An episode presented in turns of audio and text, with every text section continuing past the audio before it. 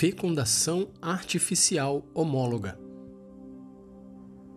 Declarada inaceitável a fecundação artificial heteróloga, pergunta-se como avaliar moralmente os procedimentos de fecundação artificial homóloga, FIVET e inseminação artificial entre esposos.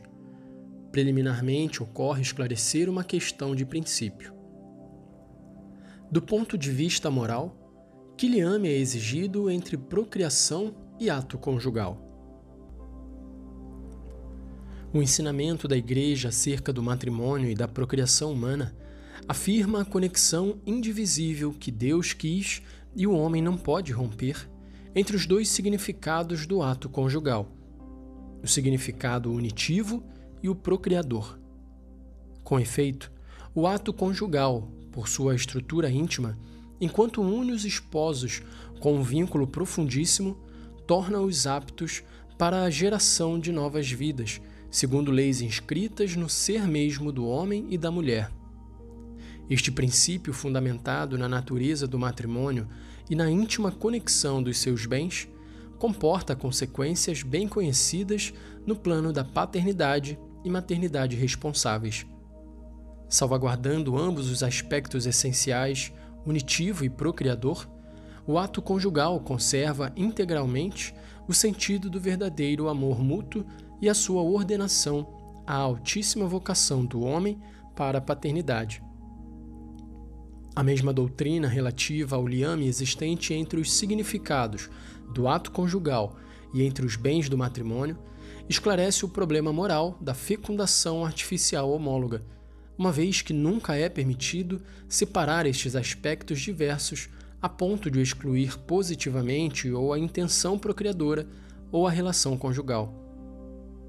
A contracepção priva intencionalmente o ato conjugal da sua abertura à procriação, e dessa forma, realiza uma dissociação voluntária das finalidades do matrimônio.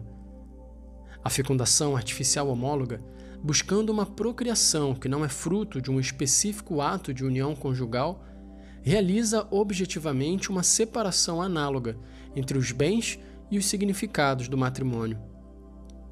Portanto, a fecundação é querida licitamente quando é o termo de um ato conjugal de per si apto para a geração da prole, ao qual, por sua natureza, se ordena o matrimônio e com o qual os cônjuges se tornam uma só carne. Mas do ponto de vista moral, a procriação é privada da sua perfeição própria quando não é querida como fruto do ato conjugal, isto é, do gesto específico da união dos esposos.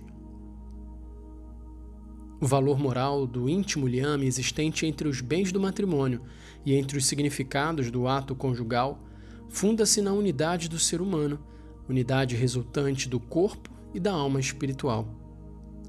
Os esposos expressam reciprocamente o seu amor pessoal na linguagem do corpo, que comporta claramente e ao mesmo tempo significados esponsais e parentais.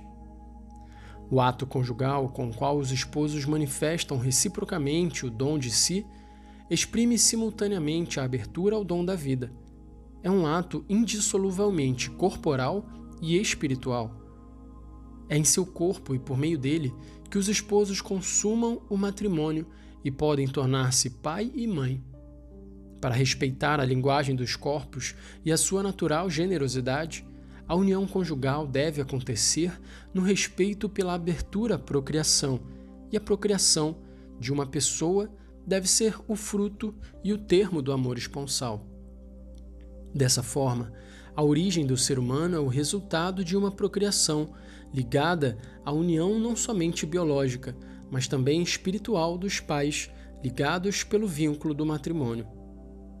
Uma fecundação obtida fora do corpo dos esposos permanece privada, por isso mesmo, dos significados e valores que se exprimem na linguagem do corpo e na união das pessoas humanas.